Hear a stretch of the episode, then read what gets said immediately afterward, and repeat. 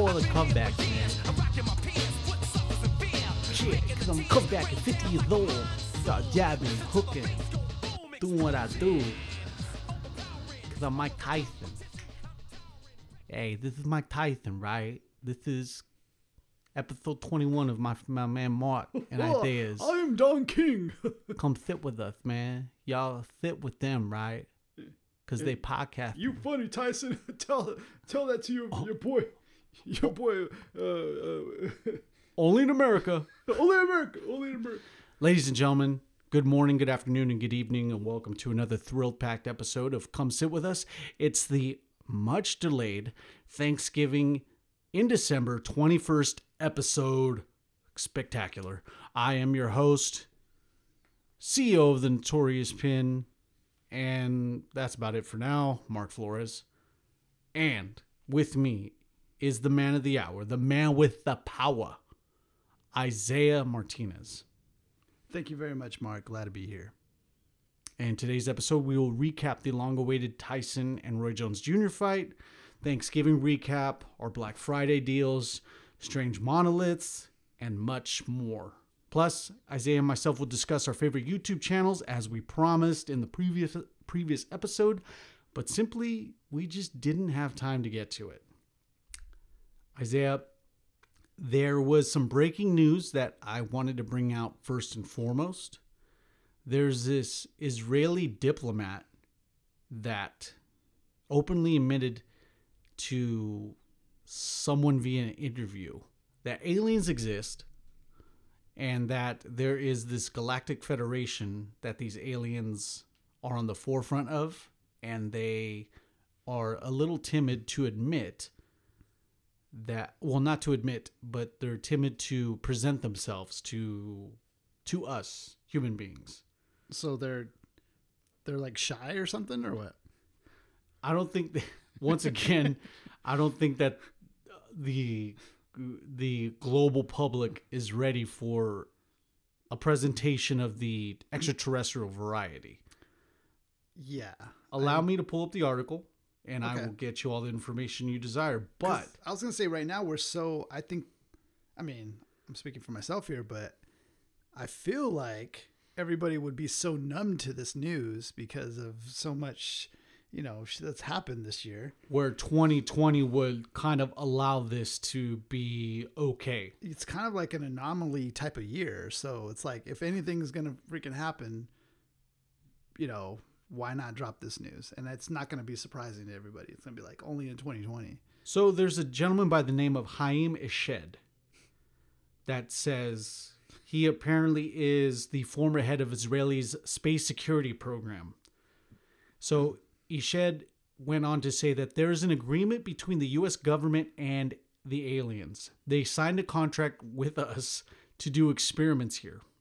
Part of the unsettling pact, he says, includes a secret underground base on Mars. Of course, there's a secret underground base on Mars. Okay can't which is staffed by a team of ETs and Americans. Remarkably, remarkably, Eshed revealed that President Trump has been poised to reveal this information to the public, but was thwarted when the Galactic Federation, which presumably governs intelligent species in the galaxy, intervened and requested that such a disclosure not occur. Their reasoning, he explained, was that humanity is isn't ready and that mass hysteria could unfold if the veil of secrecy was revealed. They ain't ready. They ain't ready for this.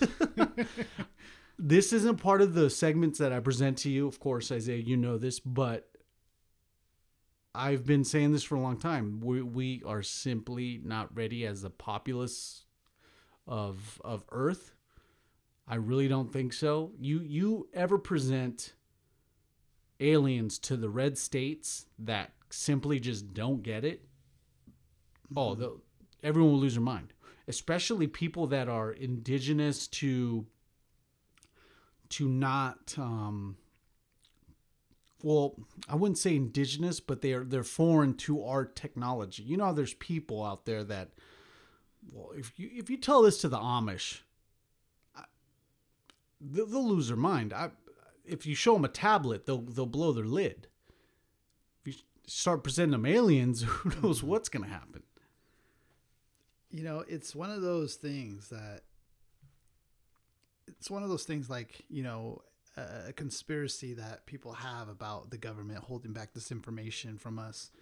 Um, and, you know, like we see it in the movie 2001, The Space Odyssey, where they're trying to hold back this information of the monolith that they get, whatever.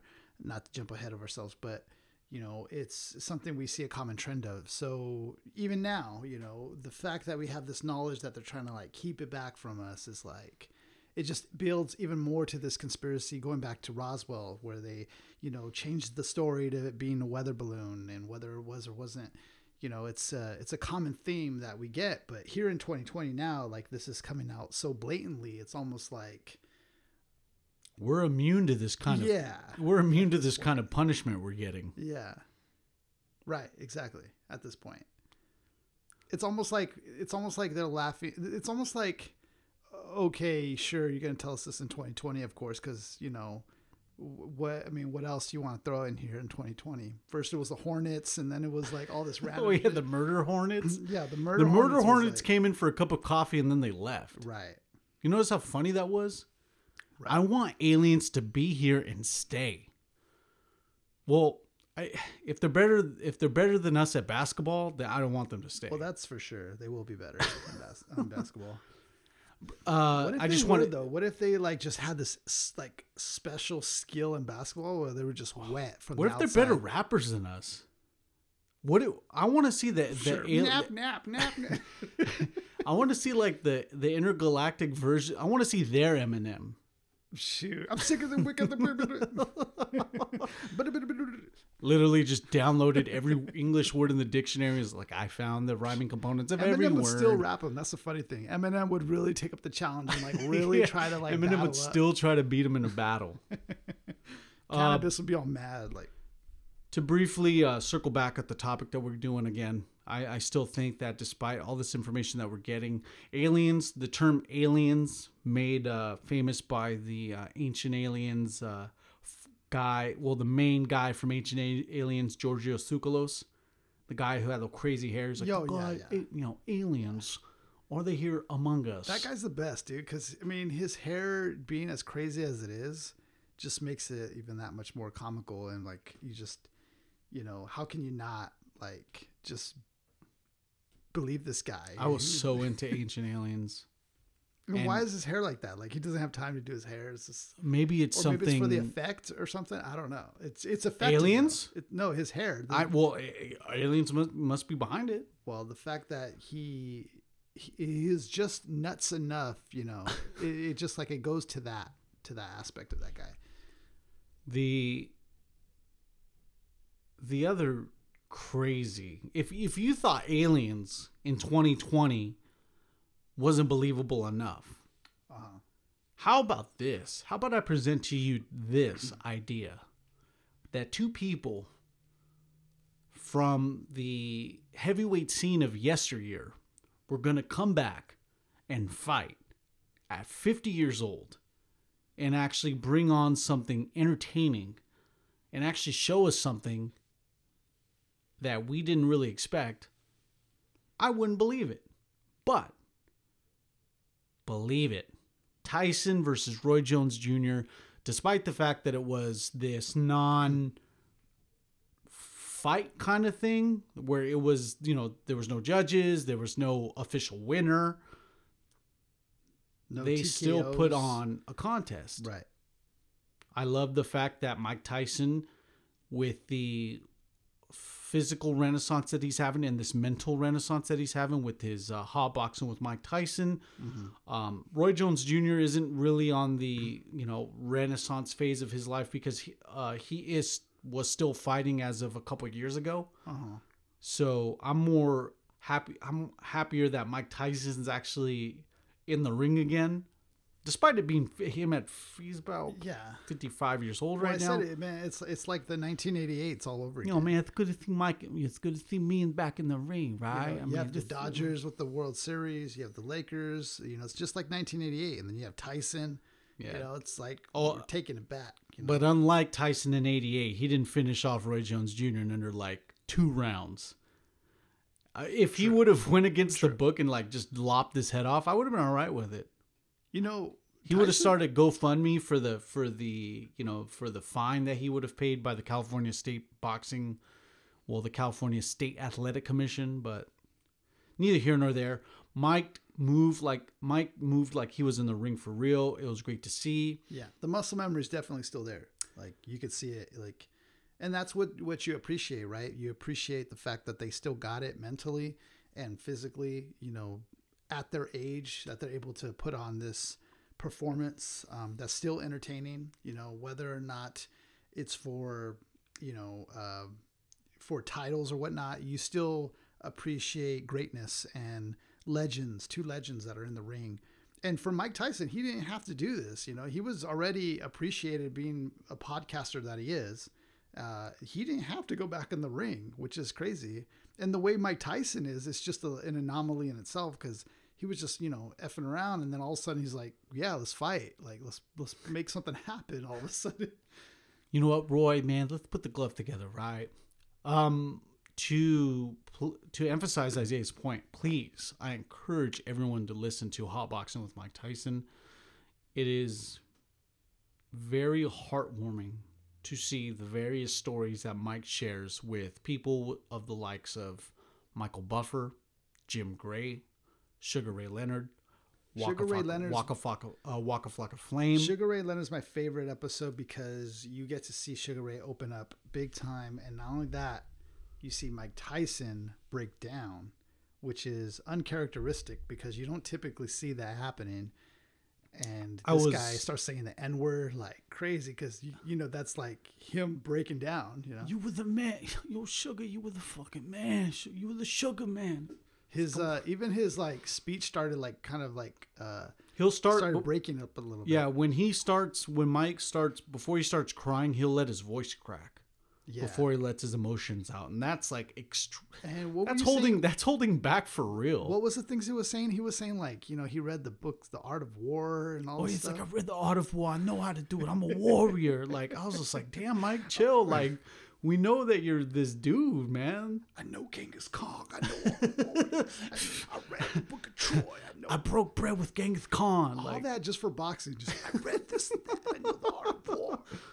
And then his voice started breaking down. It was just like all soft and like far away. It's like I was eating tacos with Judas. He could have just said whatever. Like, what was doing? Was doing? I was beatboxing with Stalin and Hitler in a cipher, like whatever he would have wanted to say. Um, And the, I- the thing about it is so crazy is that he was uh, Sugar Ray was so humble about it. You know, he was just like, I just I give it to God. Tyson, it's all God. Sugar Ray Leonard is one of the very few athletes who's actually have direct messaged me. I have had that privilege to where Sugar Ray Leonard's like, "Good stuff, man. Love sugar or That whatever." is crazy, dude. I would take a snapshot of that and hang it on Oh, your wall, man. frame it up. That's what I would do. I got. I still. I think I still have the DMs here. Hold on. That Let's see what it says. But no, the thing is too is that because I've been a, a very avid fan of boxing, I will go watch all the matches that I didn't have the privilege of seeing post uh, before my before my my birth. So I went and caught up with all of Sugar Ray's fights. All the important ones, you know, uh, Leonard versus Duran, Leonard versus Hagler, Leonard Hearns. And they were talking about his stare down with uh, that one fighter. I forget who right now at the moment, but he was doing this nasty stare down right before the fight, and it was like so iconic. And Tyson's talking about that. He was just like, I was so revved up, man. I was so revved up. I had an erection. Things that Tyson would say, you know.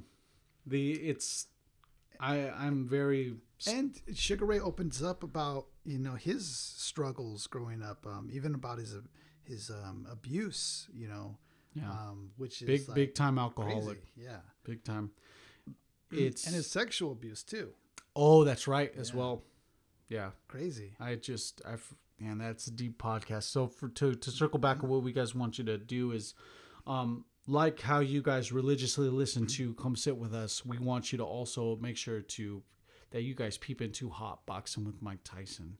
Mike tyson has a bunch of guests with these perspectives that they share with mike tyson whether it be knowing him personally in the ring, announcing his fights, interviewing his fights, or just being alongside the the fame and the fortune along with Mike in terms of heck at one point Sugar Ray Leonard at one point had to pass the torch to Mike Tyson because long story short Ray couldn't fight for a little bit and Mike took the reins. You know, I'm really glad that people respect Mike Tyson at this point and what he's his career and who he is. People really are showing his are showing their appreciation for him because you know, I feel like even though people might have a record of like 50 and 0 like Mayweather for example, you know, he's not really liked, Mayweather.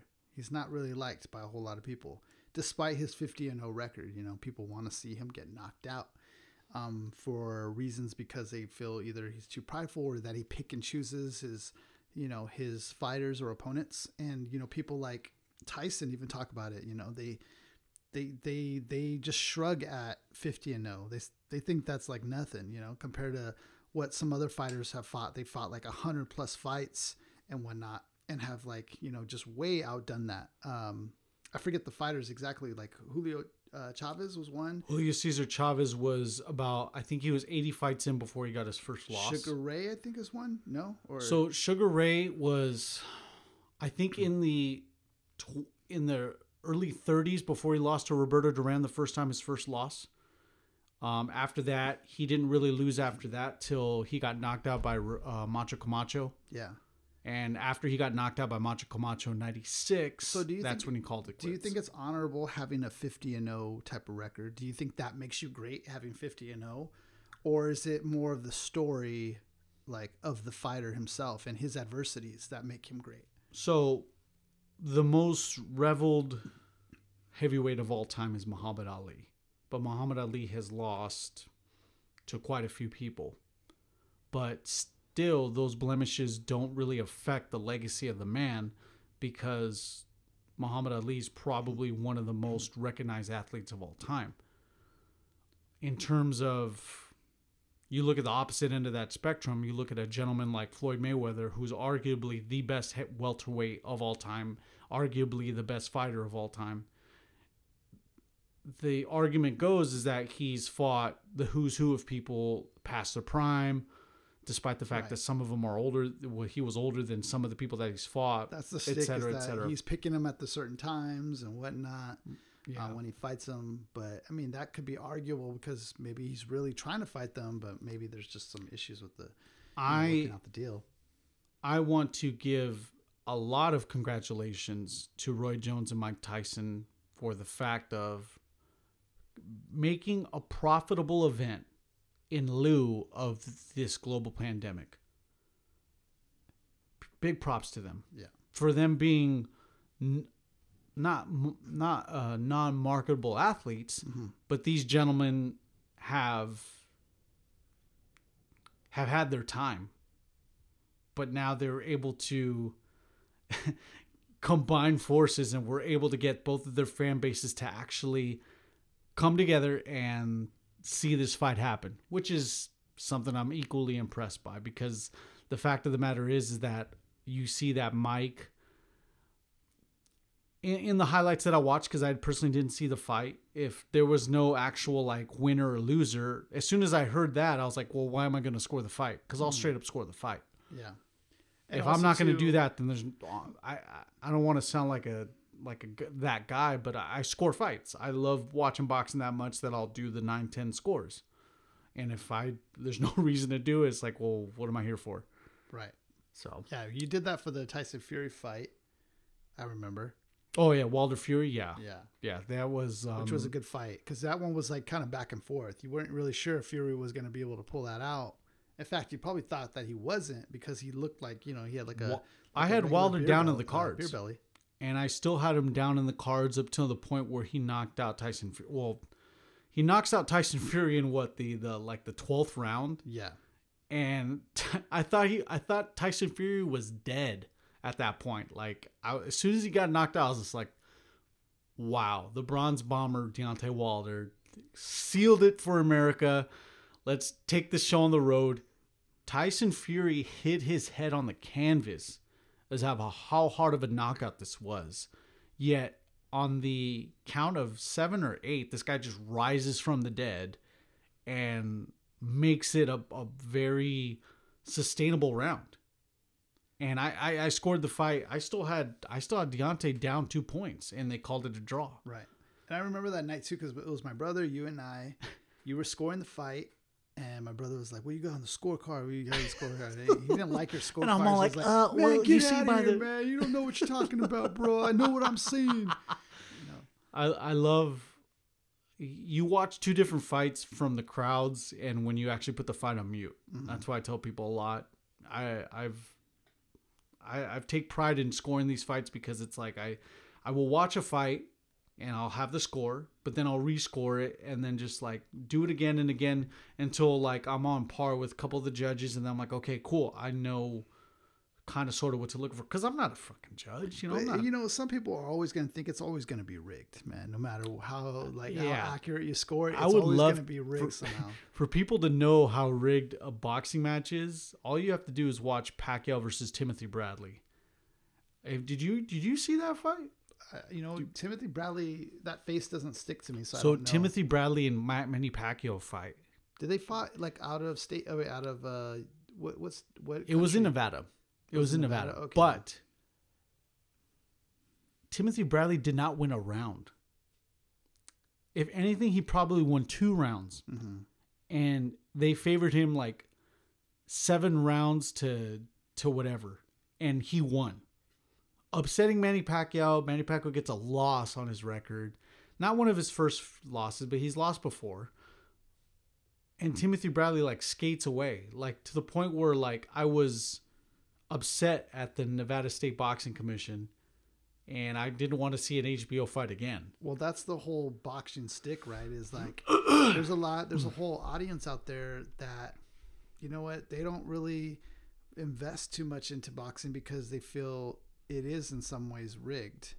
Um, you know, I think there are those boxing fans who still love it regardless because it's it's mano y mano, it's one on one, it's you know uh, one guy's inner strength versus another's, you know.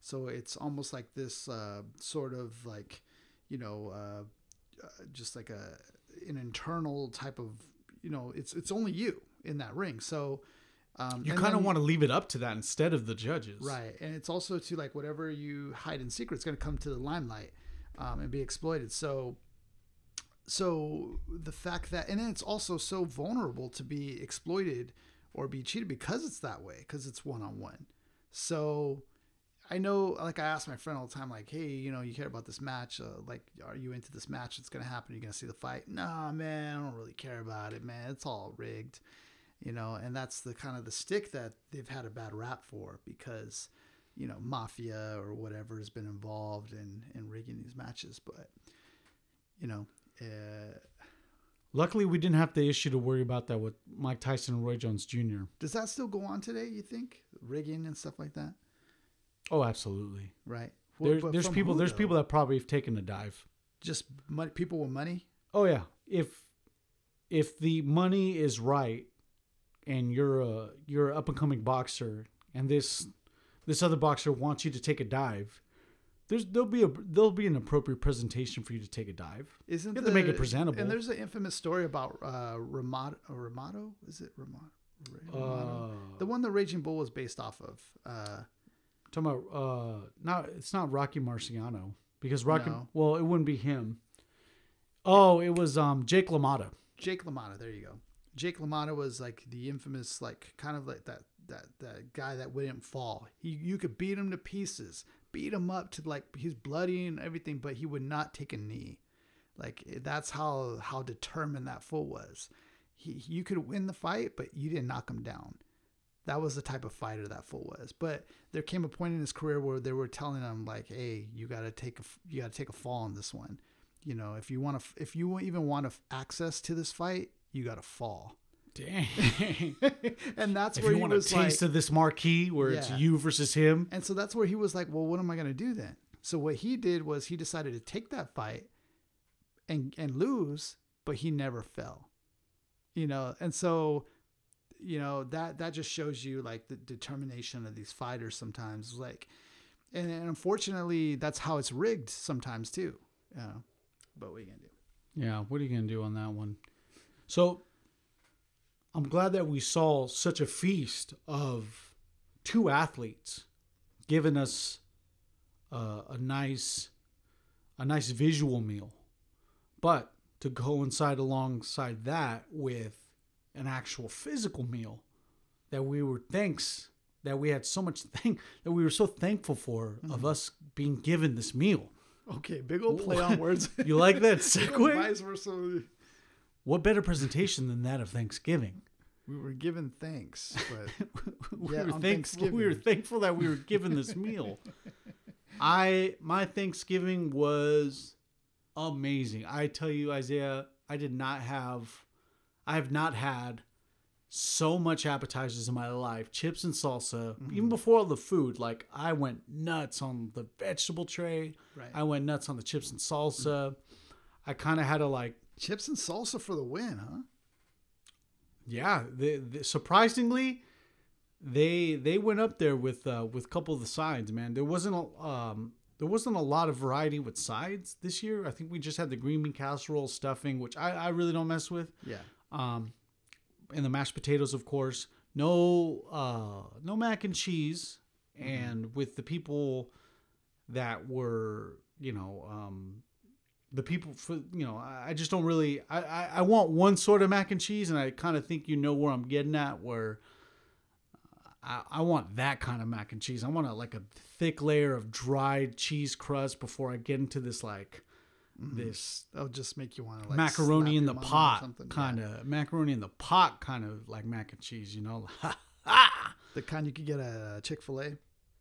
N- I don't think that I don't think that mac and cheese ever gets like It doesn't get ever get praise. it's dude. hard it stays like all melted Mm, I don't know. It's pretty good to me. it is it is good But uh, yeah, Thanksgiving was awesome, dude. I tried to make a turkey for the first time, so that came out pretty well. Was it successful? Oh, it did. Yeah. It was. Yeah, it did. I was kind of like, you know, because it's it's it was eye opening for me because it's been 32 years now. I never knew what it was like cooking a turkey, and this is my first year doing it, and I learned very quickly that it's disgusting. Like there's there's a freaking there's the neck in there that you got to pull out, and then you got to cook the neck meat. Um, which I never knew that what happened. And So- then there's a heart in there, you know. So I I quickly was on the edge of turning vegan. Like after I was just thinking about it, I was like, man, like what am I doing here? Like I started questioning my whole life and like started to think about like, man, all the turkeys, like you know, The turkey having bat. The, turkey gets his arm and like bats your hand away before you get inside him. yeah, and I was buttering this, you know, turkey up, and I was like, you know, I so felt bu- so. You're based in this turkey, huh? I felt so guilty. I felt so bad, and I was like on the edge of just saying, you know what, I'm just gonna go vegan, bro, because you know If they didn't consent, who am why, I to know. do this, dude? I, I I was trying to think myself in the turkey's shoes, like what if the turkey was like stuffing us, you know, like. Just stuffing me with a bunch of stuffing and like you know pulling out my neck and heart and like cooking it for What like, would you do if a fe- turkey started basting you? and buttering me up, you know, like like like if I was Kramer or something, you know, like yeah. it was just one of those feelings that I got. Like it almost pushed me to veganism. Mm. And I was really on the edge, like close, and um, but turkey came out good. One bite of that turkey changed it all up. but one bite of that savory, nice tasting, soft turkey Mm. changed my mind, and I went right back to uh, my carnivore self. No, but um, it was a great Thanksgiving. We had a lot uh, to eat. Um, it was different this year, obviously, because usually you get together with a big family or something, maybe. Um, I, me personally, I do usually at my grandma's house, but this time it was with the immediate family. Um, but it was nice and sweet, you know, um, and it was wholesome, and it's it was a good time to to give thanks amongst this 2020 pandemic that we've been having, which has been a downer all year. So, um, what did you get to do? It looked like you got to do some fun stuff. Like you guys were playing some games, some card games. Oh yeah, we we played this, man. So if I'm not, I, I gotta start a rule. I don't care if they hear this or not. If if we're not playing something against humanity, I don't want to play a freaking card game with family anymore.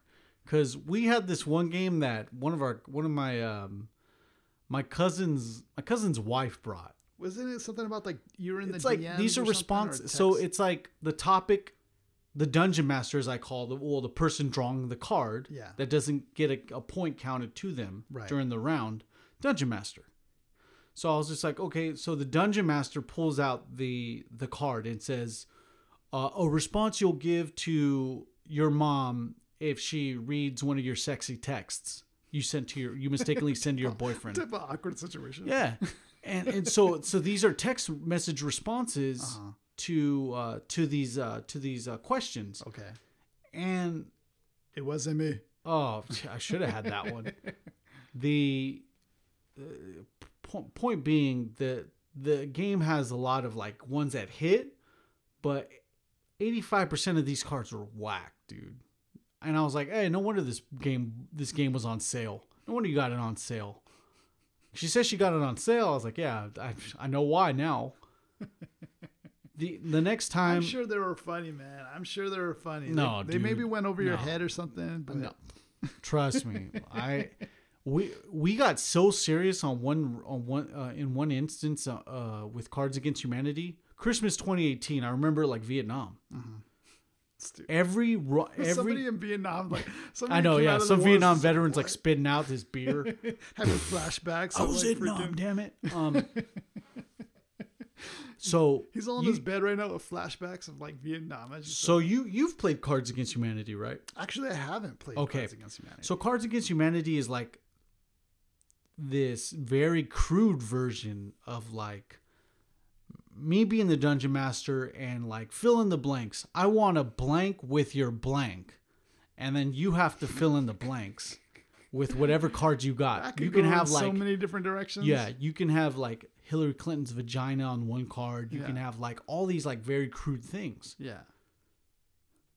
we had this one rule christmas 2018 that if your card was not the if you had the least funniest card you had to take a shot Hmm. so it goes without saying that you had to play for every round otherwise like whoever who drew this whack card Yeah. I oh, oh mark denny tommy oh yeah shot take No, a shot No. so that's what You i'm know, saying One dude time I got trapped in one of those kind of kind of games. I was at my friend um, uh, Jesse's brother's house. Uh, josh Josh. I was Okay. at his house and they were playing uh, King's Cup. Oh my goodness So I was the lucky guy that had to not only dr- drink whatever shots or whatever they had, but I also had to drink the main big gulp thing. And I'm like, goblet? I'm like, seriously? I'm like not trying to do this right now. And Yeah. everybody's like, chug, chug. I'm like, no, I'm Yeah. not trying to So- this. so you're chugging it, right? I Everyone's was like- pure pressure to drink this big old thing I didn't want to drink. so I drank it, right? And I'm trying to play it cool. I'm trying. Oh, I'm trying to play it cool, and I'm trying to sit down like, oh yeah, it was nothing. It was nothing. All of a sudden, you see me kind of like slide to the bathroom, like,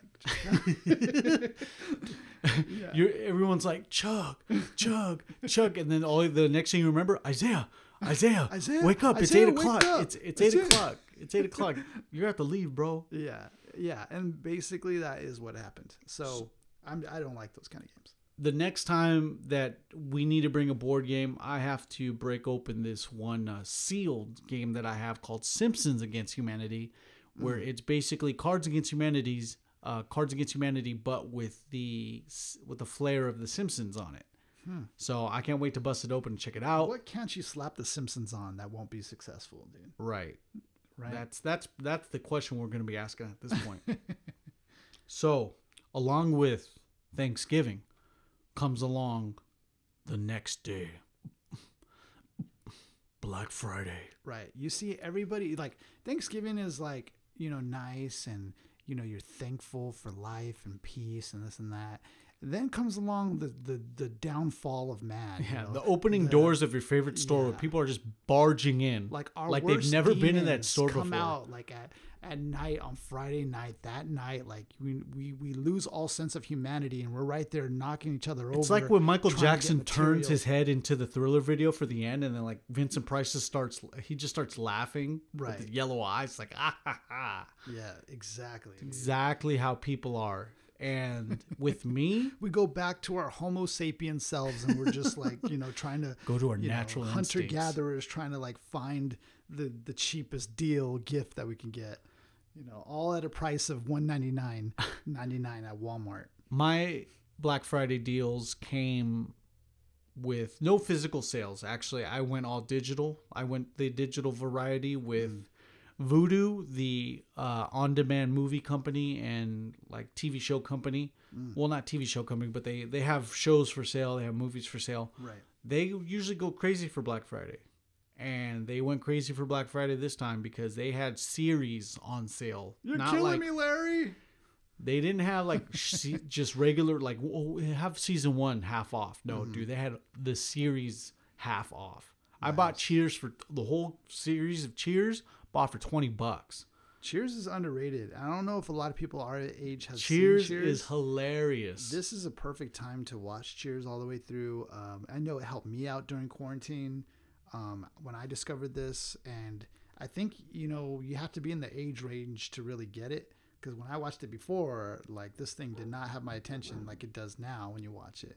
Just because the characters are cool. Malone is cool. He's the you know he's the guy that's like you know trying to get after every girl that comes in the bill in the in the bar and then you have the waitress. Um, she just don't. She doesn't give a you know who you are. She's gonna like talk trash to you, you know, uh, tough girl. But the oh. Diane. Yeah. Yeah. Diane is the the one that's trying to be super intellectual. To Oh, her yeah, own yeah, okay. demise. You know, it's like too much. You know, but you know, they all work well. And Malone tries to like get with her to like, you know, Yeah. to get his, but. You know, he they end up breaking it off. I think You know who? You know who would have been a good coach if they if they wanted to. And rest in peace to the guy. Rest in peace to the guy who played coach because he didn't last until like for fourth, like the fourth season he passed away. Hmm. But if they wanted to get a long time version of coach, imagine Leslie Nielsen from The Naked Gun, Airplane. Ima- Imagine because because because Leslie Nielsen always played it serious in all those like movies that you know who I'm talking Yeah, about, yeah, Leslie yeah. Nielsen, right? Yeah, yeah. I could just imagine him as coach, and it would have just been like, oh yeah, that would have been it. That would have been too much. Yeah, it would because been you would have been like, oh crap, fit. that's Leslie Nielsen. Fits like a glove. Yeah, it would have been like one of those kind of situations. The so I ended up getting Cheers, the complete series. Um, I went really crazy and got The Wire, just in case I really want to watch Mm-hmm. The Wire and it's not available on like Netflix or whatever. I can watch it whenever.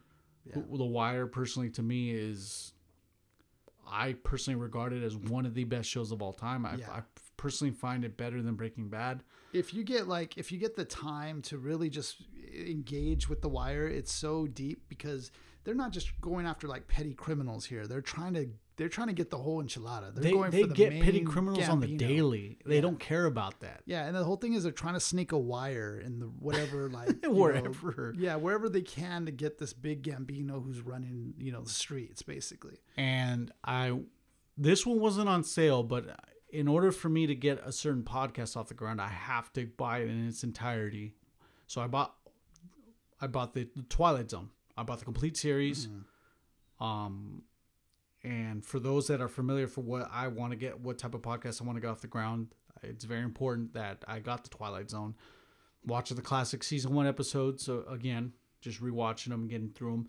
Isaiah, I want to share with you this one series that totally went under the radar. And the reason I think so is because it's a mini series. It was a mini series that spanned two seasons.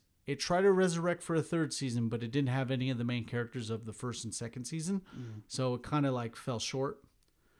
The show's called the the miniseries is called North and South. North and South was only 10 bucks.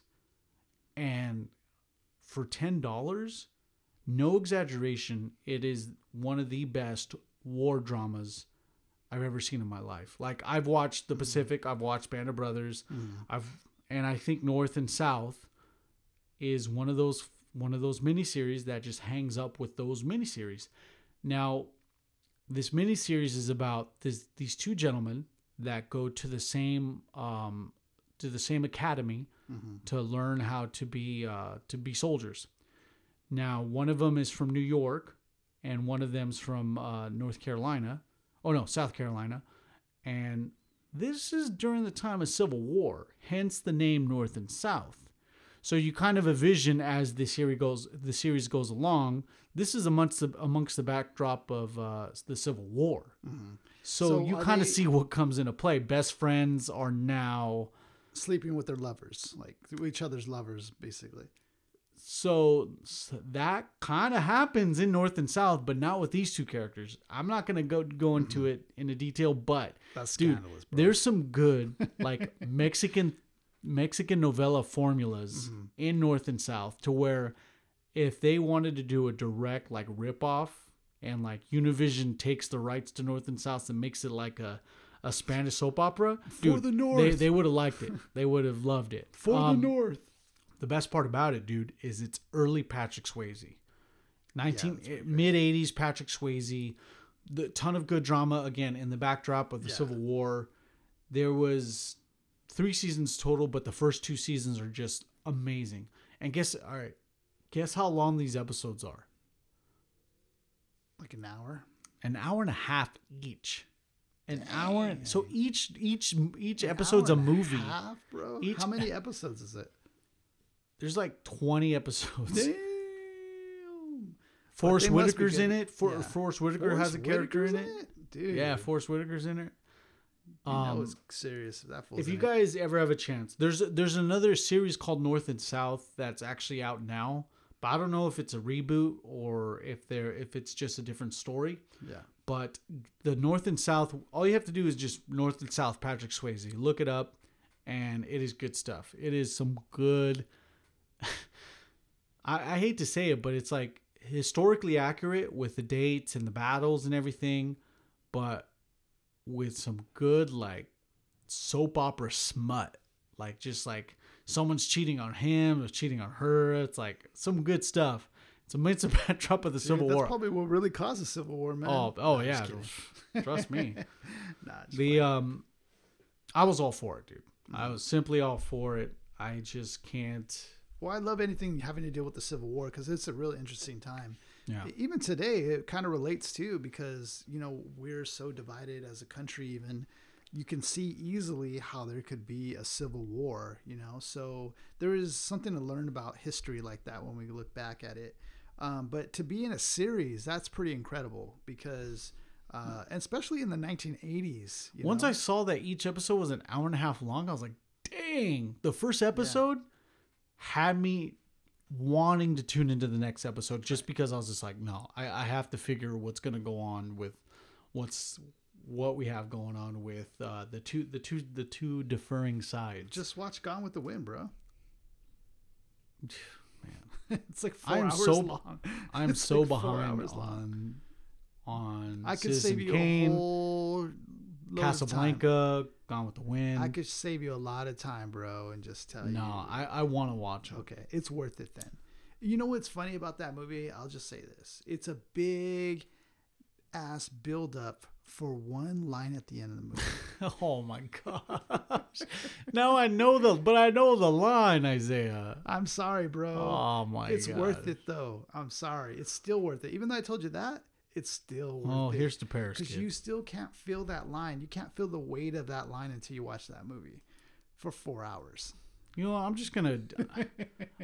Then you so will feel. so the now I so now I just got to string a girl along and just wear a trench coat and a hat and say, "Here's the Paris kid." Oh, and it's deeper than that. It's deeper than that, my friend. Oh, well, it's no, that's than that. Casablanca. That's not Yeah. uh, Gone with the Wind. And plus, you know, you. Yeah, I can't say much more without spoiling this movie. All I can say is that you got to wait this sucker out until the end, and it's worth it. Every ver, every like single word in that sentence that guy says in that line, you feel the weight of it.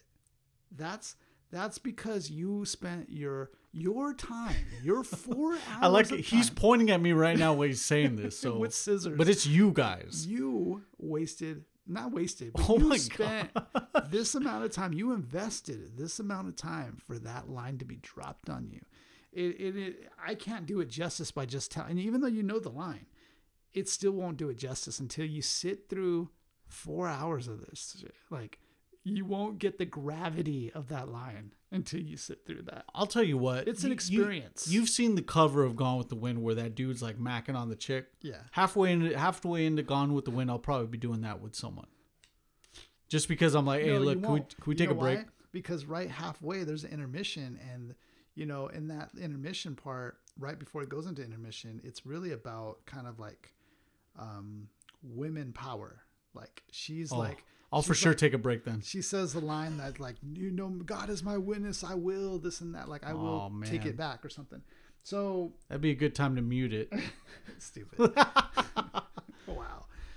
So um, so For yeah. those, t- anyways, anyways, a civil war. I mean, we're talking about that in North and. South. I'm telling you, you gotta watch North and South. Yeah, I'll check it out. I'll yeah, check it out. It- it's an hour and a half. I know that's longer than Game of Thrones, dude. I was able to knock out each episode because my com- my commute on the way back home is an hour and a half. Yeah, right. You have to have that kind of that time to kind of spend in that. Because when I watched Game of Thrones, I binged it. Right, I missed the first three or four seasons. Before Wait, you binged all of it? Bi- Game of Thrones? Yeah, I No way. It. I binged it a week straight, bro. I called off work because I was binging. Like you never told me, dude i felt so like i felt so low i felt so low in my life i almost felt like i was just a bum I got for a funny story about that. yeah So my my coworker at my old job Mm-hmm. swore up and down by Game of Thrones. I Gave me the that. first season. i can see that I was down for it because Sean Bean's in it. I was like, okay, Lord of the Rings. He Uh-huh. play, yeah, he was in it. so it has some yeah I'm down. yeah And I gave it back to her, and she's like, "Did you finish it?" I was like, "I have about like three or four episodes in." that's not enough And she was all like, "Well, what? Why?" I was like, "All they do is all they do is bang in it. What I gotta watch like."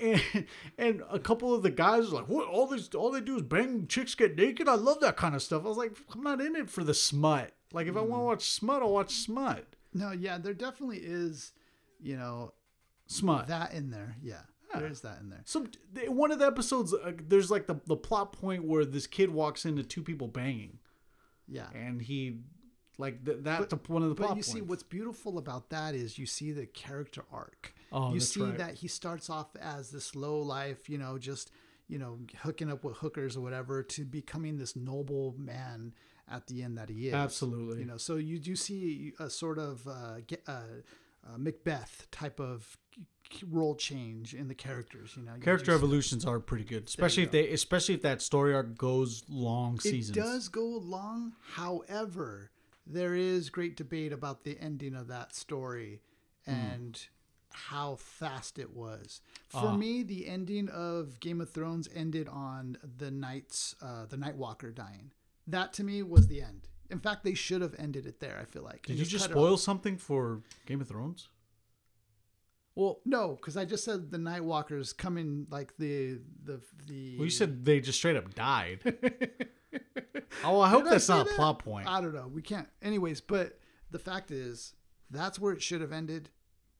Or it could have ended better if they would have tied it together nicely. But instead, what they did is instead of going to where you thought these characters were going to go in their arc, they completely just freaking. Um, what director? Who directed the the Star Wars? Um, the recent Star Wars like. who Colin messed it up? Trevorrow, J.J. Abrams. J.J. Abrams, I think. They Oh no no no! completely- Well, J.J. Abrams he did the first and the third. No, the second. Who did the second? Oh, the second one that was um, it, it'll come it'll come to me Okay. because he really screwed up. whatever that guy's name is, they basically did that guy on the end of Game of Thrones, is what they did.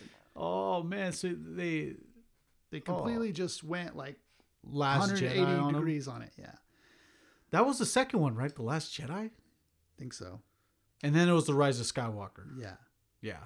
yeah. So they basically did that.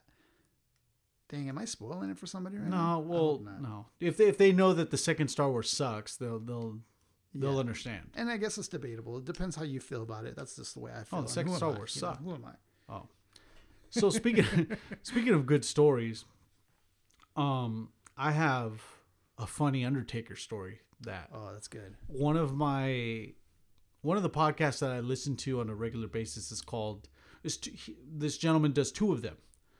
Uh, this gentleman's uh, name is Jim Cornette, and he does the Jim Cornette's drive-through where he does a Q and A uh, about all the various wrestling questions that he gets, and then he'll have this other uh, show called the Jim Cornette Experience, where he will take all his segments and ma- make his own uh, sh- set of show based on how he feels that week.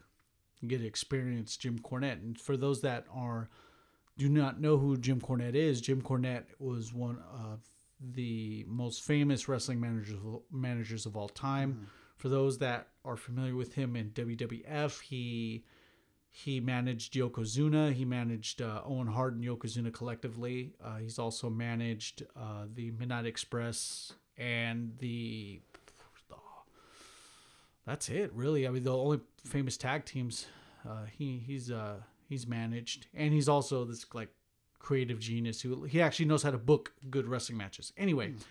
So he had a funny Undertaker story that he shared on, hmm. on the experience, and I'm gonna try to say it with the effectiveness as as he would have said it. So the Undertaker, this is like the Undertaker in the mid '90s. This is peak Undertaker. This is like right in where he's like wrestling Stone Cold Steve Austin, Shawn Michaels, Kane, and all that, and Mankind. Great times right there. So Cornette, Cornette in ninety in the mid in the mid to late nineties was actually a creative uh, a creative consultant for the WWF. Uh, Vince McMahon would go to Jim Cornette and be like, uh, "Corny, we need uh we need some good storylines, or we need some you know like some good booking." And so Jim Cornette would do that. So so Jim is walking the hallway at this one arena one one of these nights on a Monday Night Raw taping, and uh, uh, a publicist comes by him and says, "Jim, um, Jim, there's this uh, there's this terminally ill kid that's waiting outside, and he'd really like it if if there's some way that he'd like to meet uh, he'd like to meet Mark, Mark Calaway, being the Undertaker. He's like, if you could really meet Mark, that'd be pretty, that'd be amazing." Jim's like, "Oh, okay, well, I'll I'll see what I can do." Nice. So Jim was able to arrange it not to meet the Undertaker, but he was actually able to get um, the Undertaker to sign it eight by ten for the kid. nice. nice. So so Jim was able to arrange that. So he Right. gets the eight by ten, and he heads over to the uh, the Undertaker's locker room, and he's all, "Hey Taker, uh, I'm gonna need you to sign this for this kid. Uh, this this kid named uh, Billy. I need you to sign this for Billy. He's a he's a terminally ill kid, and he just really like to you know have it have this eight by ten and for you to autograph it." So understanding Undertaker's gimmick. right. he's like to Billy, and he's all he's he starts the R out, and he's all like to Billy. He's all like, so he starts the R out, and you know what the R is gonna be? It's gonna be to Billy, rest in peace. So he was he's almost about to put. He's almost to tell. He's almost about to tell the Wow. terminally ill kid to rest in peace. wow. So luckily, Oh, he was able he was able to change the R into a B and to be like, "Hey, to Billy, best peace. wishes." I know. Imagine getting that from the Undertaker, like, "Hey, Billy, rest in peace." For the real Undertaker. though. For real though. I'll see you there, the Undertaker. oh man, We'll meet again. oh the best. That is funny, dude. Yeah, that's one of those things where you just get caught up in your normal like day to day and you forget like, oh crap, you know. I used to do this thing where I would say that's Ty all the time. I'd be like, oh, that's Ty, that's Ty. Well, one time that didn't play out for my favor because somebody was talking about somebody got hit by a car or something, Right. and, or and like they got in a fatal accident, and then I not really paying attention to their story. I was like, oh, that's Ty, and they were like, what? That's Ty. the official accident. That's Ty. The gentleman that directed the Last Jedi was uh, Rian Johnson. So that's who we have to blame Rian for. Johnson. Yeah, that's who we have to blame for uh, screwing up uh, the Last Jedi. Well, I should have just been JJ the whole time, but that was a funny Undertaker story, and I was just like, man, that's so. I could just so when he's just telling the story, I was like, damn, just imagine a terminally ill kid getting rest in peace, the Undertaker. Those were great times in wrestling, man. I remember being captivated by, you know, um, Stone Cold Steve Austin just giving the finger to the man and, and McMahon. And I remember he you know, made it cool to stand up to your up. boss. Yeah, like yeah, I, at that point, I was standing up to teachers. I was like, I'm not gonna take your He crap. just he had a way of owning the mic, owning the stage. Uh, his, his the way he would come out with such ferocity, like just the track alone was Yeah. just encapsulated who this guy was. This guy would straight up- shattered glass. This dude would straight up attack his boss, and at the at his job, just chug like eight beers before he left the ring. and then like me and you always laugh about this. Like we're like, who's the guy in the crowd throwing him uh, like a bunch of beers? Just Who's like, the, who's in charge of these beers? yeah, like who got the arm that's like throwing the beers at your will? Like whenever you want a beer, just throw them from the I crowd. rare like Steve Austin's connect percentage from him from the guy throwing the beers to the like right, Steve Stone Cold Steve Austin could have been a football player with those kind of hands. right, and it was I, a he of a- barely dropped like one or two of those beers. and it was a waste of a beer because like half of the beer would like be falling out, like foaming out his mouth. All you, all you would hear is burn up, burn up, burn up, down. and him Yeah, was like on much- nine beers, yeah, just so chugging much, them. Like just raw. Raw encapsulates that, and I guess that's why they ended up doing raw. But uh, and you got great fighters like Mankind. You got uh, Kane. You got you had all uh, these like over. Road Dog. and You had Yeah. uh, Rikishi. You, You even had an over sexualized character like Val Venis. right. Val Venis is like music video or whatever. It's like there's footage of like a chick going down on him. There's one of like all you see is like footage of oil wells, so like nasty. Trains going into holes, hot dogs. So much being put into innuendos. So buns. much innuendos in that first in his freaking introduction video. There's hot dogs going into buns. It's yeah. just or something like going through a donut or something stupid. Like oh yeah. There, there's it. this one where there's like this screw is just getting screwed in a hole. That's it. Yeah. It's just a screw in a hole. and like, it has that like, saxophone, okay, we get it, dude. You're having sex. saxophone Like, track, like it's all nasty. Uh, and then you have the pimp. There was a pimp, remember? oh, the He's like- Godfather. yeah, the Godfather. going with a bunch of uh, provocative, oh well, scantily clad Right. dressed ladies. And how can you forget X Pac? X Pac was you know big in that day because Oh, yeah. of his uh, his his his move, right? oh yeah, So, um, but yeah, um, Undertaker is a is a someone who's been with us for so long, and we it was cool to bring. It was too, cool to bring up the fact that he was finally uh, let uh, laying the hat down. Right. Like I, I thought I recorded the last three of his final matches. I, I probably put on my Instagram story, "Thank you, Taker." Like for the third time, and I was like, okay, this is his final match. This is his final. Thanks, Taker. Like, Right. no. Now he decides to call it quits without a final match. Yeah, yeah, he's always been uh, a staple. You know, uh, somebody who for sure could do a big match, bring butts in the seats, a showman, uh, a leader in the locker room. kept his same gimmick with a little bit of variations. Yeah. He went with like the motorcycle for a little bit, but yeah, he went with the motorcycle, like, come out of the coffin, he did different stuff. You know. Uh, casket So, matches how appropriate. so it's cool to see like a story like this, you know. We, he- we almost told a terminally ill kid to rest in peace. He should have just told him rest in peace for real. You should have just went with it, right? Yeah, he should Oh, have went yeah. all the way in, like Just tombstone the kid. tombstone,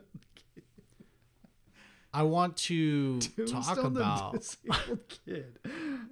I want to talk about these uh, crazy monoliths that have been peering across the uh, continental U.S. Dude, what is this about, dude? What's going on? Those monoliths are so fake. I don't know, bro. Oh, I don't know. I don't know. I don't know, really. Like, I'm starting to think about this more, what the meaning of all this is. And, you know, I started connecting the dots and putting numbers together. If you only see my eyes rolling back I didn't want I didn't want to I can see my brain how far I'm rolling back my eyes.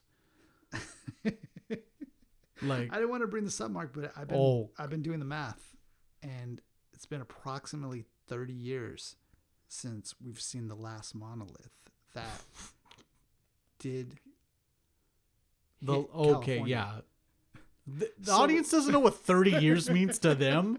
Only I know. This is Isaiah bringing Easter.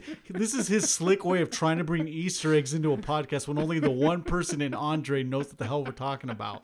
30 years. Just okay for our audience. anytime we say 30 years, it's already an inside joke for all of us, including you who's listening, because because of this one stupid video we watched, right?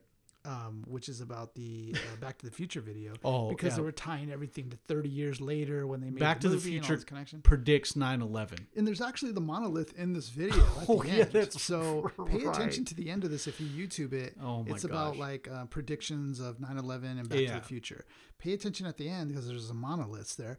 So it's funny because in this video they talk about 30 years, the 30 year gap, the connection of 30 years. And so Oh, yeah. well, right now what I did was I was tying that inside joke with Mark and telling him that I was really doing the math here and 30 years like there was some sort of another connection. But So Yeah. anytime you hear us mention 30 years, most likely it's probably yeah please i encourage something. everyone to to watch and it's there's a lot of substance to the video. I'm not saying it's all accurate substance but it's good stuff to watch. Mm-hmm. Yeah. it's it's it's like having a nice slice of pizza. You know you shouldn't have it but heck who's It's- watching? you know, it's, good it's- to enjoy. It's a weird balance between this guy really doing his homework and putting some facts together. some of it makes sense as well as he is overselling it with his weird eerie voice. oh yeah the voice does know, it all too Which makes it so comical too at the same time because like this guy he could sell anything He ain't lying, but he is playing some mysterious music behind it that makes it more convincing. And then he's highlighting certain like you know images and then flipping them. his and- video editing skills combined with his narration right really take this over the top over the top, and then the way he echoes certain words or phrases. He goes, "What's the meaning of all this? In thirty years, thirty oh yeah years." he it yeah echoes. oh my God. So it is just hilarious when you look at it from that aspect. However, what's going on, like all that set aside, Mark, seriously though, I do think there is something up with these monoliths. And I I, don't think I wish there was. I don't think it's just because it's 2020. I believe that there we are in the next step of humanity right now.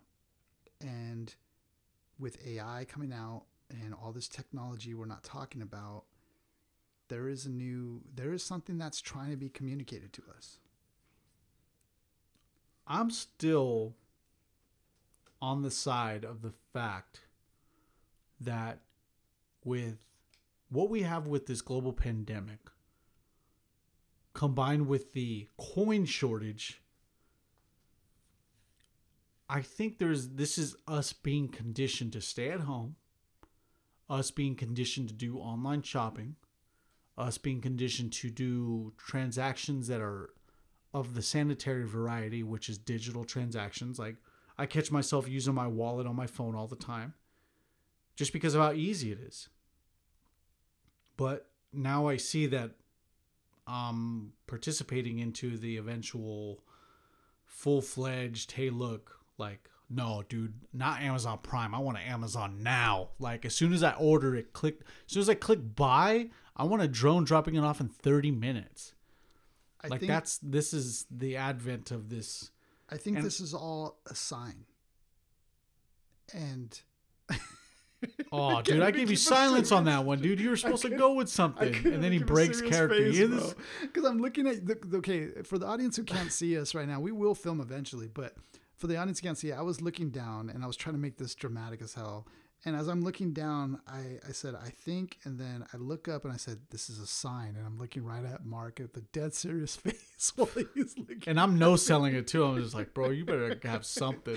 Well, honestly, though, I do think it is a sign because right now, with the way everything's going with digital currency, with virtuality, with augmented reality, I think this is the next step in humanity. They say that there's always um, that each generation has um, what three decades or so before there's like this dramatic change and there's patterns and if you watch the patterns and you see what's happening throughout history you see that there's always a point of uh, uh, of a culture shift that happens and i do think or believe that this is a turning point for mankind and i think that extraterrestrials are trying to tell us something Which is, oh my gosh, he does it again. We can build on that. We can build on that, but this guy totally starts going into like, just starts dying right after he says it. Okay, well, no, because I can't, I can't lie to the audience. Of course, Yeah, I, of course the monoliths are crap. Well, I told Mark before that I saw a post, an Instagram post, where a guy goes out, he travels, he finds this monolith in Utah, and he tests it for the Instagram community, and he brings a magnet, and he goes, "Okay, you guys wanted me to bring a magnet. You want to see if this was magnetized or whatever." And he puts the magnet on there, it doesn't stick, so it's not, it's not at all magnetic. Then he he goes, okay, next you guys want to know if it's solid. Is it solid, you know, aluminum or whatever? He knocks on it, it's hollow. He says it feels like a cardboard, feels like some sort of like it feels like that kind of like, you know, uh, that light or whatever. It feels hollow. Um, then uh, then he you know he's looking at the edges of it, so it definitely looks like something like some sort of gimmick or maybe uh, some sort of wave or something somebody's on, or maybe they're just a fan of 2001 Um, Space Odyssey. I don't know. Imagine if these monoliths weren't actually complete crap Mm-hmm. and they were actually eh, I don't know, not when energy, not energy, energy producing columns. I just Yeah. want them to be like unexplained. I want it to have some sort of buzzing noise, like Dude. oh my gosh, I want them to hum. um, so for a while, so for a while, just to bring just to bring context to the audience, Mm-hmm. for a while, crop circles were the real deal in the '80s. Like, yeah, it was a thing. so a lot of people were really all for it until it all got debunked. It was literally like a farmer and his buddies getting a two by four and some string and just like really like going to town on some crops mm-hmm. in the middle of the night. The geometric patterns and stuff, that's you know, that's that's all skill right there. But That's some handiwork right there. yeah, even to the point where me being a little late to the game when I was born in '88, so this whole crop circle thing's already done and past. I was looking at it, I was like, "Are you guys not looking at this? Like, dude, mm-hmm. these are freaking crop circles. Like, aliens are doing this." And this is when I was sold on everything. No one really educated me on all this until it all got debunked, and it actually just turned out to be farmhands doing it. So uh, Monoliths don't have any of that. They don't have like no one marinated in its reality and the believability of it. No one ever did that. right. I wanted I wanted these monoliths, truthfully, to have a moment in the sun to where there's something unexplained about him, but we didn't even give that them like we didn't even give them uh, them that time. Yeah, we didn't. We just saw the headline, we laughed at it, said "What the hell?" like, and then we just kept moving because you know that's we, that's our 2020. It's like we we have these headlines of different like craziness things going on that it's just like okay, like what else? Like you know. But I do want to give some context for those viewers or listeners of ours who don't or haven't had the pleasure of watching 2001 or Space Odyssey or even have any idea of what that means, a monolith. Like, what does the hell does a monolith mean? Um, you know, in the Space That's a good Odyssey, point. It Um, represents it represents um, uh, an- uh, a turning point for mankind. It represents a point where uh, we were once Neanderthals, Homo sapiens, whatever you want to call it, or uh, or even just um, um, uh, apes uh, at the time, or monkeys, or whatever.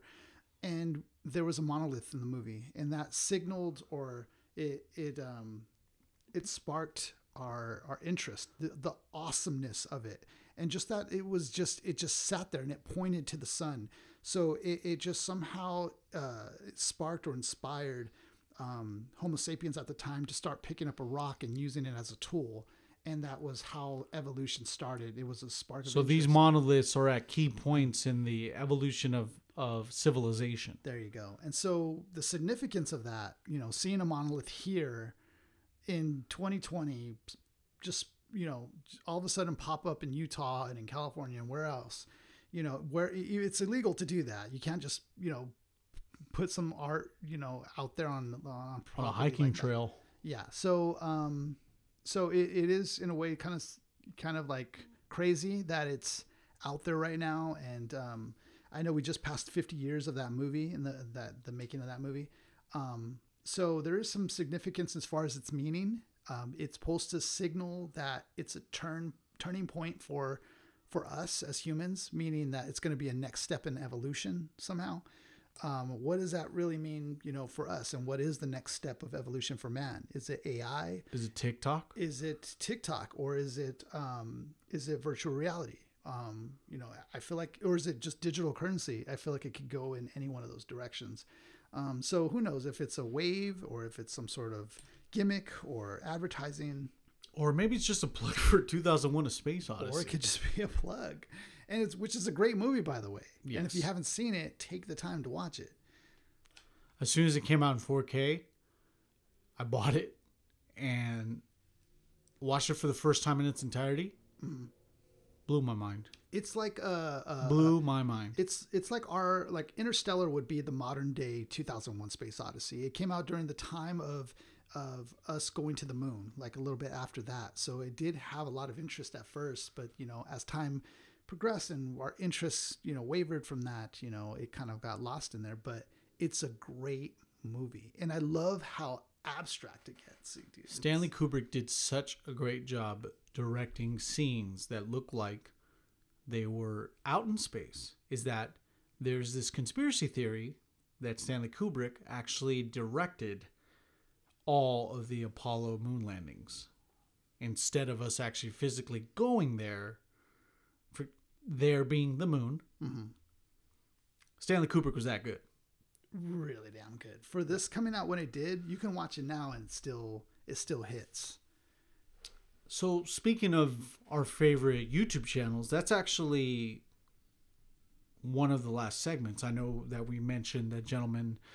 I don't know his YouTube channel. All you have to do is all you have to do to type up just to get him a get him his props because that video I've I've been watching it for 10 plus years and I've still laugh at just I laugh uh, alongside the company of Andre and Isaiah and I'm always like at least four beers deep watching that thing, and I'm just like, oh my gosh, this thing's ridiculous.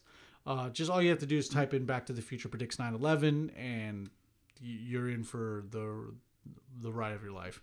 Yes. Our favorite YouTube channels that we want to actually promote here on Come Sit with Us, and since we actually mentioned the name of the podcast, again, I want to thank you guys for sitting sitting with us on Come Sit with Us. It is really just a privilege. I look up at the analytics and the statistics of what and who listens in. I recently told Isaiah that there was this guy who I I think I forget what the uh, the the country was. I think it was like Finland. Mm. And I was just like, dude, there's some dude from Finland that listens to come sit with us. Like, Oh, yeah, yeah. why? like, Right. I and it, not as an insult to the guy, but it's like, wow, I'm just like shocked. You're shocked, shocked that it's even possible Yeah. that we could have that even kind of reach. Maybe we're the monoliths, the the podcast Really? of the podcast variety, where we're gonna get a shift into the visual. You know what's crazy about the monolith thing, really quick, is that in Interstellar, actually, what what's kind of Oh, moving is kind of like a monolith. That's like that robot looking That thing. robot was like a monolith. Yeah, that's what's kind of trippy. Yeah, Wow. I never thought about that, but it is. That's a good point to bring up, man. Because Yeah. I, I, I, I really like Interstellar. Yeah, Interstellar's great, and maybe it was some sort of nod to 2001: A Space Odyssey. I don't know, but it How- did look like a monolith. How would you have liked it if Interstellar ended when Homeboy's just banging on the bookshelf and it just cuts?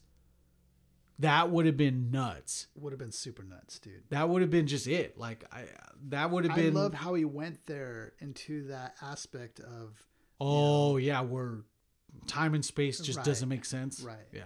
Yeah. Those are the best. Those are the best because then at that point it's like, well, you are in a dimension where none of this makes sense. Yeah, and it takes a special individual to really appreciate that because I know not a lot of people liked the ending or, or like you know, Right. You know, they were kind of left confused a little bit, and I guess it's supposed It- to kind of make you feel that way because it is kind of that way. Like we don't know. Yeah, you know. I, I like I like I would have liked that dark kind of ending because that would have just been like, dude, that's that's Christopher Nolan right then and there.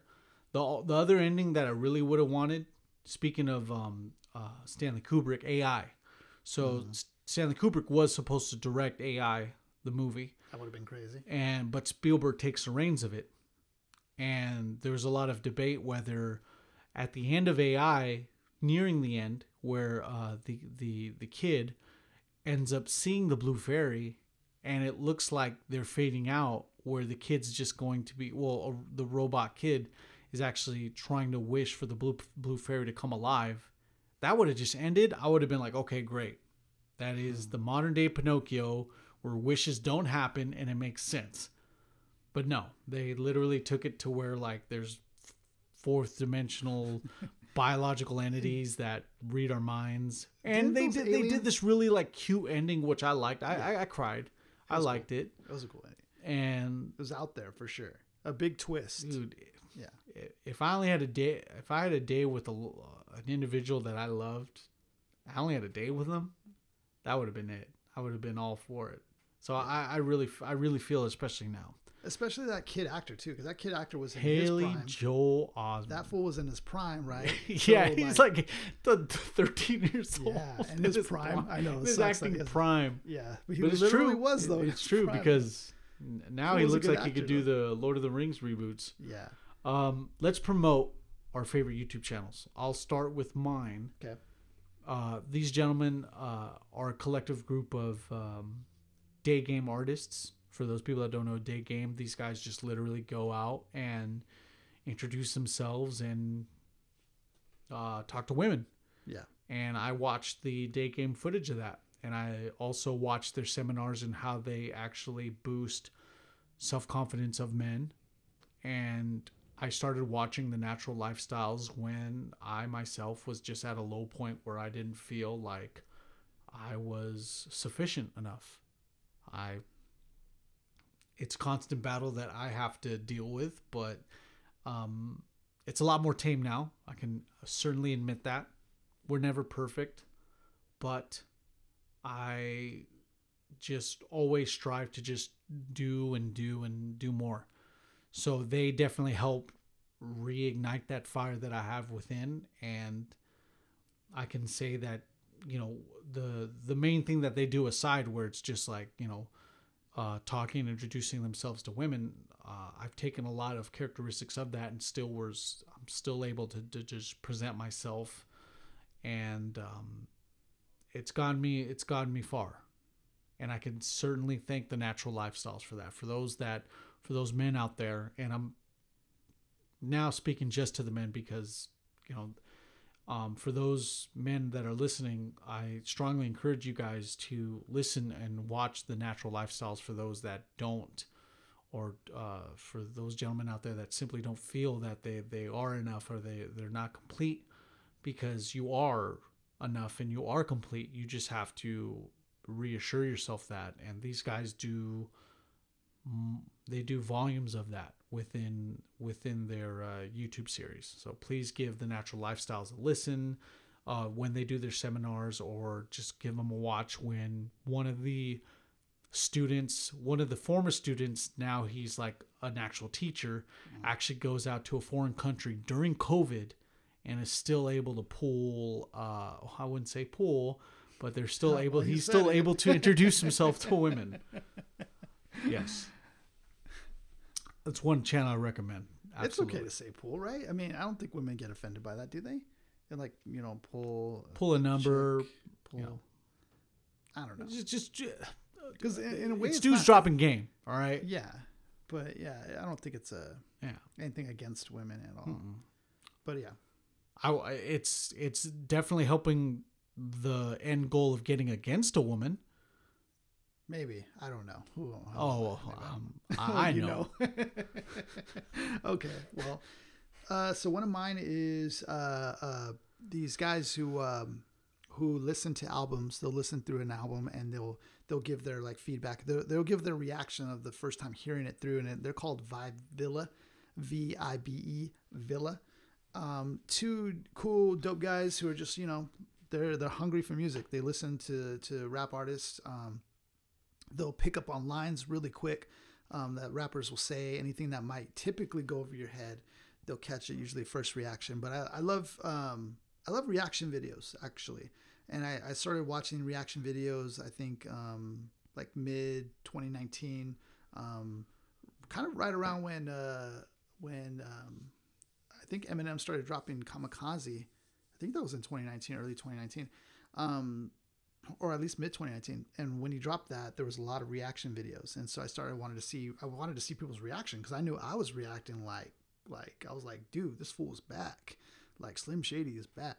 And slim shady is one of those guys who have inspired me from because i used to rap myself. So um, you know uh, i just like the cadence that he would spit with you know kind of like the no care like type of uh, attitude he had. And he knew he was good and he could spit it like he was good. So um, to hear what he dropped in Kamikaze, it was kind of like a, a, reminiscent of that, and I wanted to see other people's reactions. So that led me to watching these reaction um, YouTubers who do this all the time, and they react to people's albums, songs, tracks, whatever, music videos, even. And um, that led me to eventually to these two dudes uh, called Vibe Villa. They'll listen to the whole album, and they're doing this on a regular basis. They're really good at it. They'll put together their top tens, the reactions, why they like this artist, you know why they're that good, whatever. And it's put me on game on some um, some artists I've never heard, and um, Uh, I like anything that kind of puts me on game to something because sometimes I don't know what I'm looking for or who's who's out, who drops something new, and I kind of rely on these guys to like introduce me to artists that are putting stuff out. So, Vibe Villa, I recommend them for sure. These these guys are really dope. Um, I would I wouldn't steer you wrong, and so check them out if you guys get to or if you're into that. You're always learning if you identify yourself as a student. 100% of the time. Gotta stay hungry like that. Yeah. And that's the like best that. part. I like the combination of that. Like, you know, there's it's good to not it's good to also be a teacher and the student, you know, because it's a cool balance. You know, you never want to stop learning, and then you, at the same time, you also want to eventually master that to teach somebody else and pass that along. So, Yep. Yeah, definitely something to that. I agree with that. Com- completely. Like the last the last like 5 or 6 years of my life have been nothing but me learning something and learning something that like my career for the last like 3 or 4 years was given to me off the basis of happenstance Mm. of me just just walking into walking into it Mhm. and being able to take the reins and run with it. But I always make sure to like just I anyone that's hungry to learn, you l- let them like because you weren't.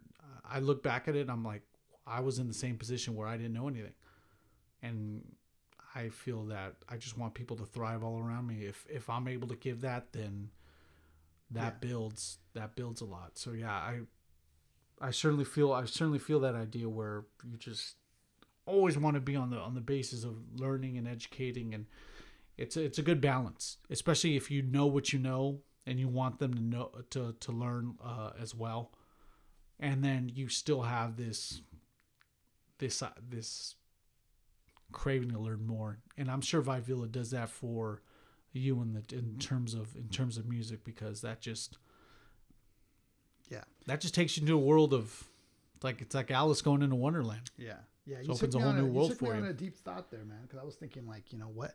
Because even even even if you're constantly learning, like every day, it's like you, there's still so much out there. It's like, what, what, like what? There's just so much out there. It's almost like um, it's almost like overwhelming because there's just Oh. so much knowledge and things out there, and it's almost like you know, it's impossible. You're you never so you're never gonna learn it all, right, and you have to be you have to be content with understanding that. right. As soon as you do that, you'll be okay with taking in whatever you get at whatever pace you got. I'm here. See, I am trying so to like hungry that I want to know more. Dude, in the last three months, I've been, I've been trying to like listen to. I've been trying to perfect how to do our podcast. I've been trying to read the Andre the Giant biography. I'm trying to learn chess. I'm trying to, you know, it's like you just hear me just trying and trying with everything. It's like I'm trying to maintain a business, my full time job, dude. It's it's it's it's a it's balance. yeah, in Yeah. a short lifespan, it's near Dude, impossible. I it all. blinked. I blinked, and I'm like, okay, at 28, just blinked. Now I'm like 30, almost 33 years old. Yeah, I trying to think, do this I think damn there's thing. A, there should be a good balance between you know studying and learning things, but also living life too. Because you know we're never gonna learn it all, no matter how much you hit the books. You know you got to experience life, and I think I learned that from Goodwill Hunting. You know, as much as you study up and you think you know war, you think you know love. If you haven't experienced can't it, teach you you don't know nothing. there's this other um there's this other YouTube channel that I strongly encourage people to to watch. This gentleman this gentleman's uh, YouTube channel is called uh, the Nostalgia Critic, Mm. and this gentleman by the name of Doug Walker started in the infancy you know in the infancy of his YouTube channel started with just with just um, critiquing videos with just his it was just him and critiquing these videos Hmm. but years down the line he has a production studio he's actually reaping what he sows He's all thriving now, dude it is so awesome what he does now because if there's times where like universal doesn't want him to do a review on jurassic world Mhm. he'll literally get like props and like he'll get people to reenact those scenes in the movie just to make fun of them. That's deep. Yeah, it, it's it's good. So for for an example of what the nostalgia critic does, he basically takes the the summation of a movie, mm-hmm. but the parts that stick out like plot holes or why would he do something like this if this is available to him, or just glaring issues within a film, he'll exploit that with comedic value. Mm-hmm. A good example of this was the time where you and I both, as kids, liked the movie Hook Yeah. with Robin Williams, directed by Sta- uh, Steven Spielberg. The, Yeah. Dustin Hoffman's in it. Rufio. Yeah. So I liked it a lot. But then once the nostalgia critic gave me that perspective of like there's of of like noticing these glaring holes within the film, I was just like, man, he's just opening a whole new world with me to like Tell me he talked about Tinkerbell. There's some sort of there's something wrong there, right? I mean, Julie Roberts. I love Julie Roberts, but there's something. There's something. That Oh yeah, she wanted to bang. She wanted to bang uh, Peter Pan, but she wasn't able. She wasn't able to. I mean, obvi- I- She wanted to. Be, that's right. She did kind of like like she she found she found Peter Pan attractive. She was kind of flirting with Robin Williams, Right. But who was that? Tinkerbell or was that Julia Roberts? Was Tinkerbell.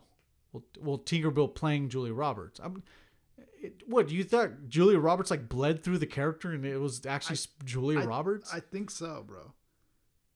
no, Because she does that in her roles. Like she really has that.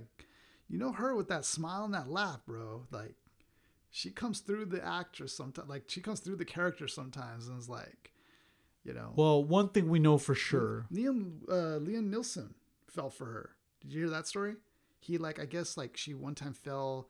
She like twisted her ankle at the beach or something and fell in the water. Wait, oh, you're saying Liam Neeson Liam Neeson, yes, he came. had and the hots for Julia He Roberts? was like her boyfriend for a little bit or something like that. They were like dating or something. okay, And so he like he wraps her ankle, takes care of her, takes her home. Like this guy was the gentleman of gentlemen's, right? And you got to know it's, this is it's early Neeson. Liam Neeson. Yeah, okay, Yeah, okay. this is early Liam Neeson, right?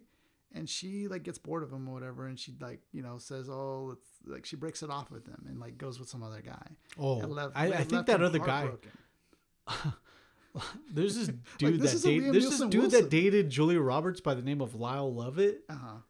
who is a good country star apparently. Yeah. But this guy had a face for radio. Let's just put it that way. Okay. Eh, That's messed up. well, hey, what do you want me to say? Hey, what do we do, man? The um, oh, that's true. We do have we do have faces for podcasting. Well, you've done video before. I have a long time ago, but Oh, that was my that was a, a life I'm not really too proud of. Or oh yeah. You no. should be. It's you Oh. guys did good. And it's not your fault. that it's not- guys. Well, you did movie sense too, so Oh, I think oh oh you didn't. Okay, we're, sidebarring- talking about two different videos. we're sidebarring the sidebar right Oh, now. So sorry. Well, you know, going back to Julia Roberts as playing Tinkerbell, Mm-hmm. well, we already know that dis- despite the well, including the fact that Tinkerbell was so uh, petite in size, that there actually would have been a size issue had they ever got together. with with Rob really, with, Peter Pan, Well, really. that would have been it. Anyway, Well, there So- was a couple things off. Like, well, Peter Pan wasn't really. Well, what else was, did he point out? What else did he? so critique? the the glaring pothole, uh, the potholes, the glaring pot- plot holes in the film busted a tire. he notices all the potholes in the film. The, the glare, like a couple of the glaring potholes, uh, plot holes in the film is that uh, why didn't Peter ever go back? Like, why did he? How was he able to forget Neverland so hard, like so much that he was like, no, I don't believe in it anymore. Like, no, bro. Like, you don't forget a, a magical place like that. well, it's Robin Williams, bro. Yeah, but the fact that he was Peter Pan, like he knows the Yeah, the but- majesty of But Neverland, you can't. I mean, okay. and yeah, that, that okay, there was a new Peter Pan okay. in Rufio. Here's my critique to the nostalgia critique. Yeah. This is Robin Williams, and he don't look young. He don't look like he's a teenager here. Let's let's not pretend he's a teenager. And I don't know if they had the technology to make him look like a teenager, but he wasn't a teenager. And I Well, that's the beauty of Hook. that. Yeah, that's the beauty of that Hook is that Peter Pan's older Mm-hmm. and he's this like father that's all about business. Yeah. He's so involved in his business that and which is kind of like the explanation of why he never went back to Neverland. It's like he's he wants to be so focused in on his job, Right. And if you had that, you would have never had Rufio. Which was the replacement Peter Pan for Neverland, Right. The knockoff Peter Pan. Basically. but hey, dude, that fool had an intro. He had an introduction. The way yeah, that's true.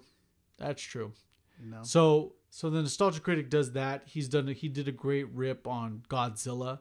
And the best part about what he does is that the movies that you want to see him roast, oh my gosh, he does a fantastic job, dude. He he rips into freaking Godzilla like crazy. You know, the one with Matthew Broderick. Mhm. I think I've seen it, yeah. Yeah, unfortunately, I saw it too. There's that, and he's also ripped into um, into a few of the um, a few of the Indiana Jones films, like the the uh, just a couple of the plot points of Indiana Jones. So it's it's it's just good stuff to point out, and that's why I like the nostalgia critic because it's just educating you on things where you're kind of really content on how they look already Mm-hmm. but you're kind of open to the idea of like, okay, yeah, you can rip into my favorite childhood film, whatever. Go ahead. I It want to doesn't see. ruin it for you? well, with Hook, with Hook, no, it doesn't because it's still it's like it's you you take it for what it is. Like Yeah. You were probably thinking those things anyway, probably. And all he did was just say it. brought down to the open, yeah. Yeah. So yeah, those those are the ones I recommend. I wanted to bring it back to you, Isaiah, for the for the one Oh, that you yeah. recommended at the I end. I really loved uh, Hot Ones, bro. I, I was onto Hot Ones early when they were just a humble YouTube channel, and they it's a, just a guy who's a great interviewer, and you would have never guessed it. Um, he's a no name, right? And then he brings on these celebrities um, that and, and athletes who come on his show, and it's a simple show. It's just a, a, a simple set. It just has a table. It has hot sauces lined up in the middle from from the um, weakest to the hottest of hots.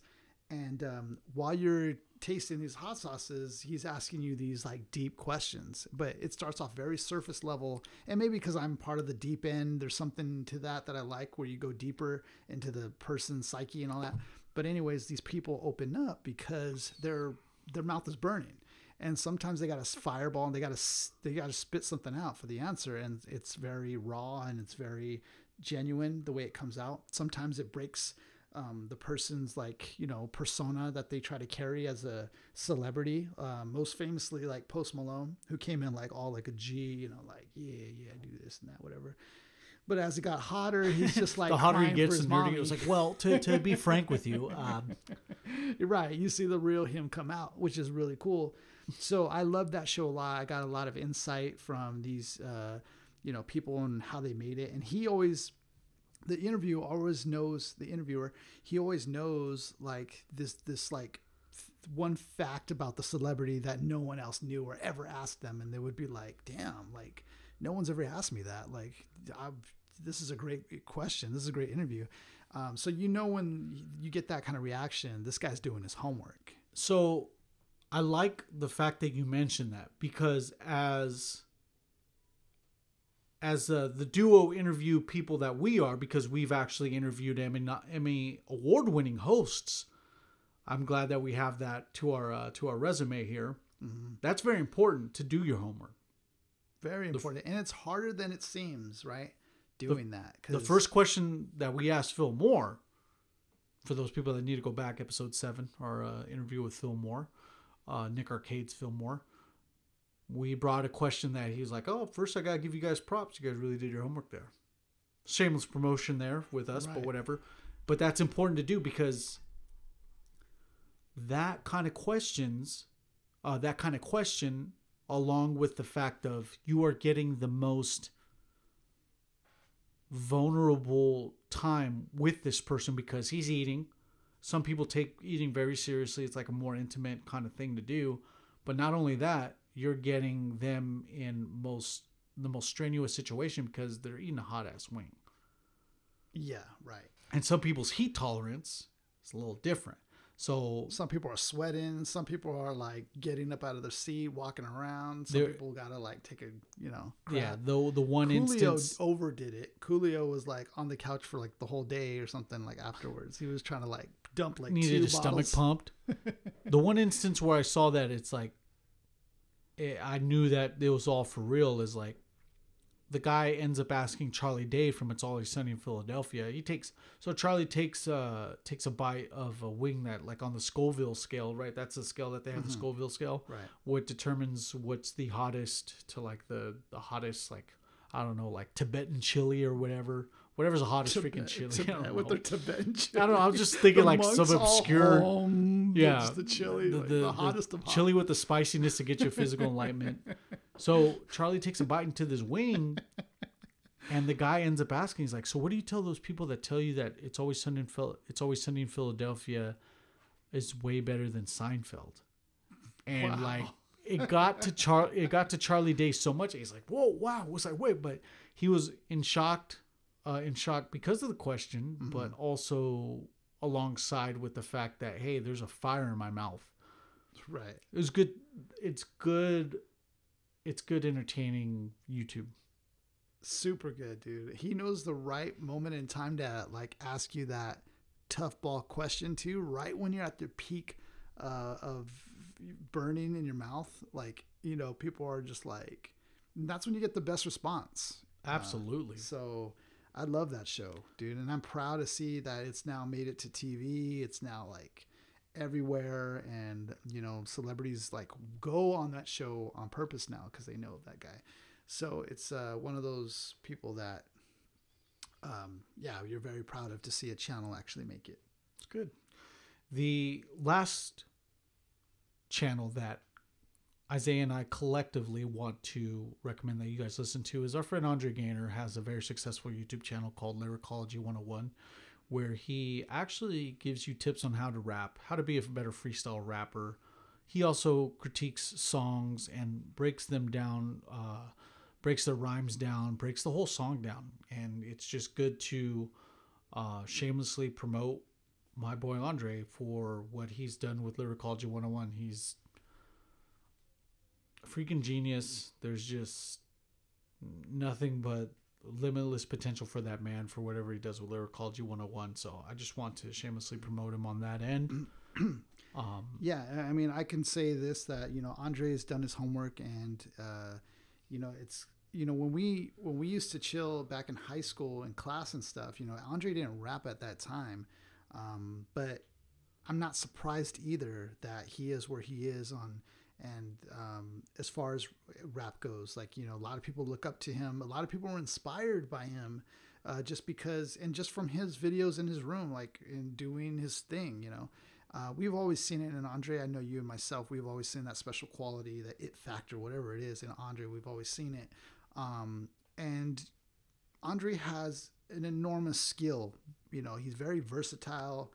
He can do a lot of different stuff. He, he I mean, he was doing improv. He was doing he was my shows. wingman for a good five years. Yeah, this will he can take over a room, and not just a room, but now we're seeing it on the internet. So uh, we're very proud of what Andre has been able to accomplish. Not many people can accomplish that or say that they've accomplished that, um, but also he keeps it humble, and he's still Andre. At the end of the Absolutely.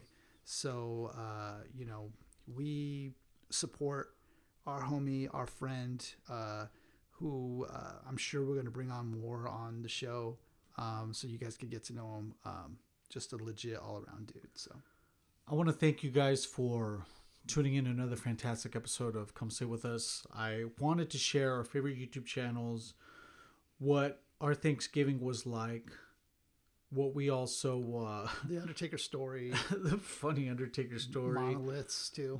monoliths, Back to the Futures predicting 9 11 all of a sudden. Yeah, the whole alien thing. And then we actually had. Who knew? Who knew that in the backdrop of all this, we'd actually have Mike Tyson and Roy Jones Jr. fighting? Yeah, exactly. Very good stuff. It's only fitting, right, to have. Yeah, that. this is exactly how 2020. That's how I envision envision 2020 to uh, to to end. Well, to, to to come to a close because now we had this Israeli national saying that hey, look, there's this galactic federation that President Trump was gonna unearth, but they were like, no, you shouldn't. Yeah, of course, of course, there's a galactic federation. Might as well be. For those, uh, ag- again, I want to thank you guys for tuning in to come sit with us. You really um, keep the fire within me just You keep the lights roar, roaring hot because the fact is is that I get to do what I get to do on a daily basis, and that's podcasting one of my best friends, and make a show for you guys, and hopefully that it's inter- it's as it's as enter- entertaining as it is for me to do it. Mhm. Is for you guys too sitting with us. So, without uh, without anything else to be said, I want to thank you again. But uh, in closing, you guys take care of yourselves, but most importantly, be well.